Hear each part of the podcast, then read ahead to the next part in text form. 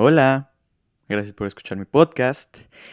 Em, el día de hoy te quiero hablar sobre un poco la gratitud de las cosas que tenemos y cómo sentirte mejor con lo que tienes hoy. Quiero empezar este podcast con una frase muy interesante que se dice mucho en México, que es no te das cuenta de lo que tienes hasta que lo pierdes. Entonces, esta frase lo que significa básicamente es, cuando tienes algo, lo das por hecho, lo dejas de valorar y cuando lo pierdes, te das cuenta de lo importante o de lo, de lo padre que era tener eso que tenías y entonces lo valoras más en su ausencia cuando lo pierdes. Esto se me hace muy interesante porque creo que la gran mayoría de nosotros vivimos en un constante conflicto de estar buscando una razón por la cual estar mal y de estar como en un vacío emocional constante de, pues no es que me haya pasado algo, pero como que no estoy bien y, hay cositas en tu día que te tiran y, y en sí si ves el promedio de tus días en una semana, te das cuenta que la gran mayoría de los días estuviste sintiéndote mal, no sintiéndote a gusto, ansioso, deprimida y simplemente mm, em, en un estado inconforme, ¿no? En un estado este, mm, que, que es no placentero, pongámoslo así. Es ahí en donde viene este concepto, que yo creo que esto es algo natural.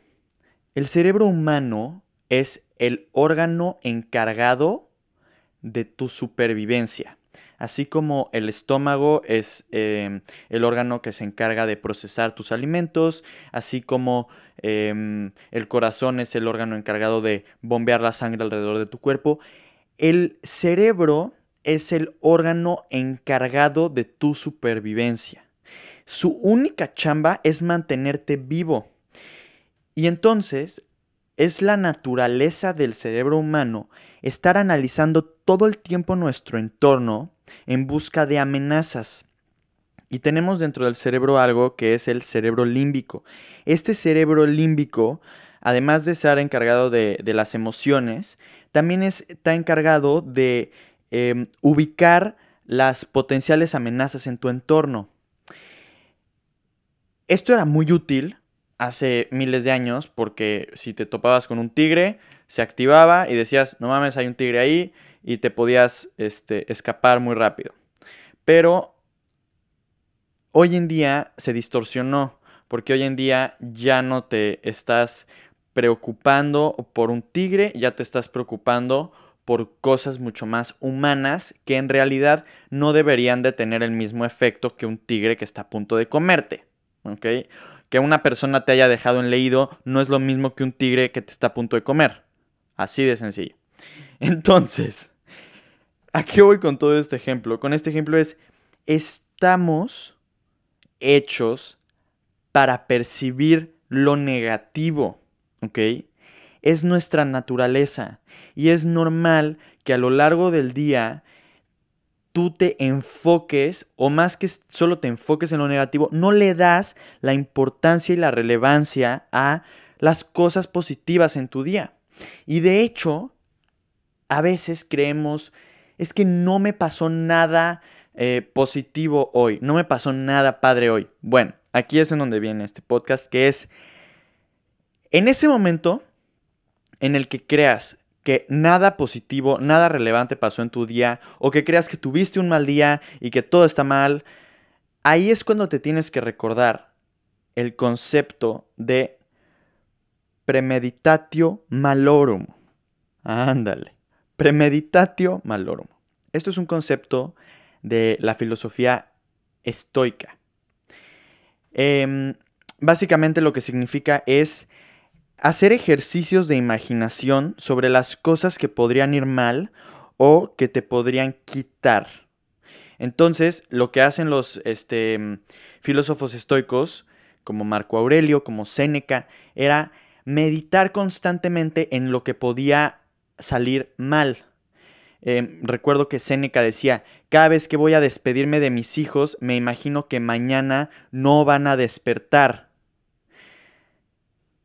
Podría sonar muy fatalista, ¿no? Como, ¿por qué, ¿por qué voy a estar pensando todo el tiempo en lo que puede salir mal?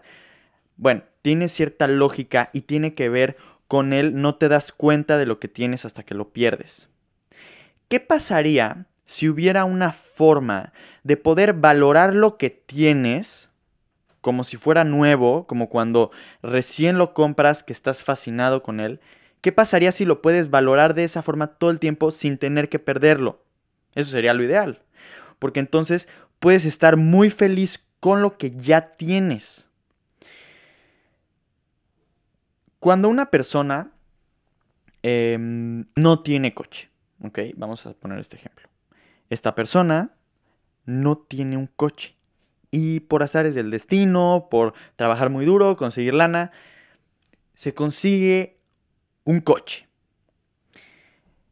Al principio, ese coche es un lujo. Y dice, wow, no mames, tengo un coche, esto está cabrón, Hace mucho no, bueno, hace mucho o nunca he tenido un coche.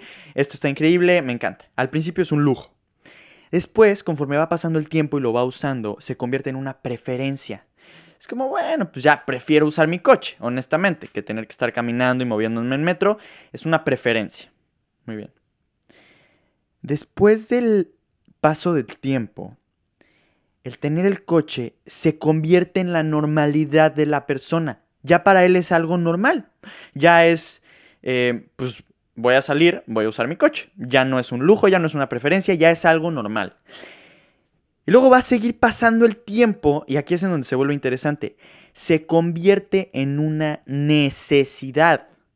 Esta persona ya no ve el coche como algo que prefiere, como un lujo o como algo normal, ya lo necesita, ya necesita moverse en coche porque ya está acostumbrado a ello.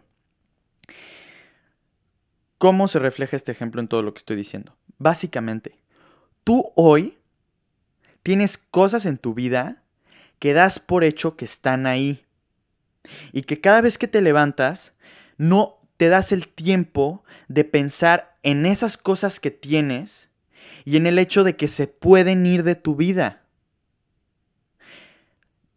Ahora, ¿por qué es importante meditar sobre el hecho de que estas cosas se pueden ir de tu vida? Porque entonces te va a hacer valorarlas al tenerlas. Y no te tienes que esperar a perderlas para volverlas a valorar.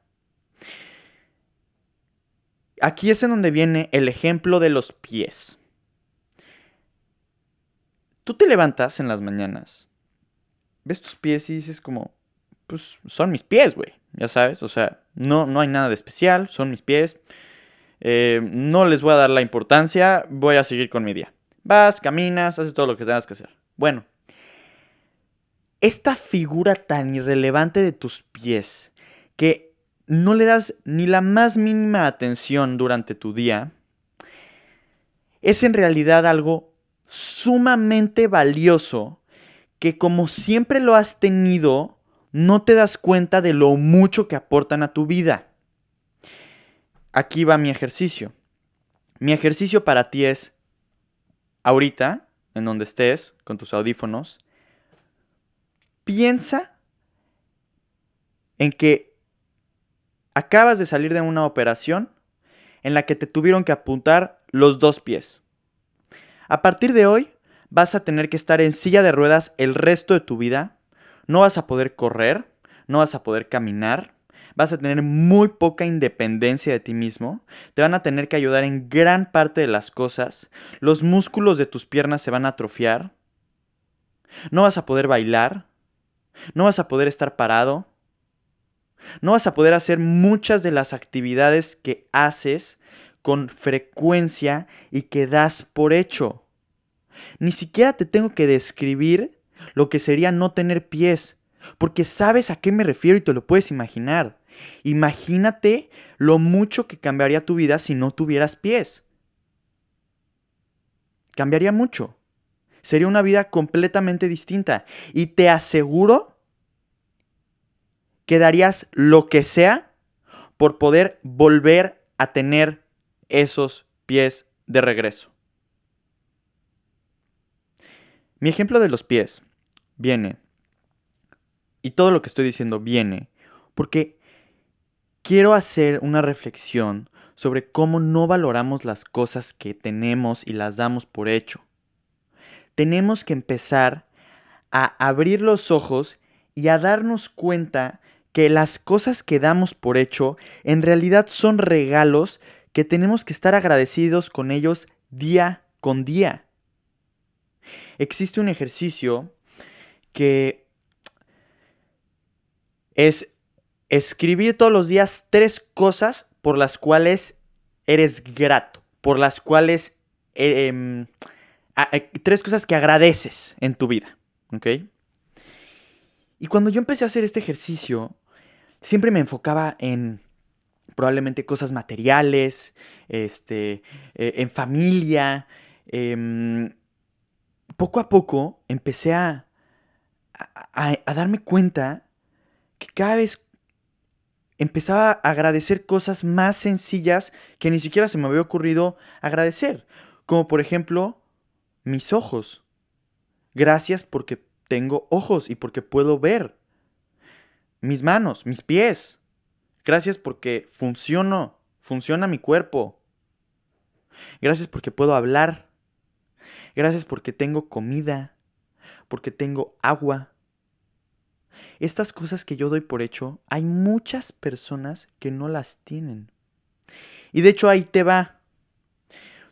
Tú hoy, en tu desgracia de decir, mi vida está de la chingada, estoy mal, no me siento bien conmigo mismo, todo está pésimo, no soy feliz. Bueno, a ti te digo, la vida que tienes es el sueño de muchos.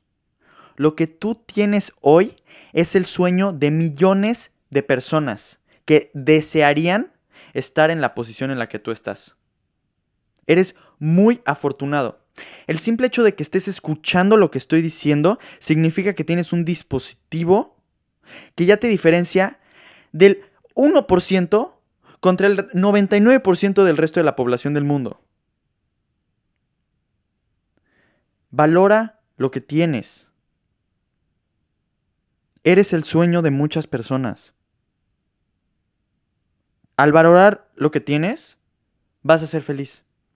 Porque entonces te vas a despertar cada día y en vez de dejar que tu cerebro siga por el instinto natural de ver qué está mal, tú lo estás entrenando a decir, no, güey, ahora te vas a fijar en lo que está bien.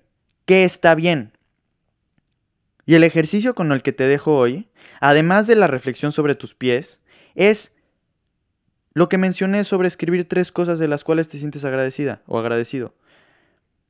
Siéntate en algún momento del día, en una servilleta, en tu mano, en tu teléfono. Imagínatelo, solo piénsalo.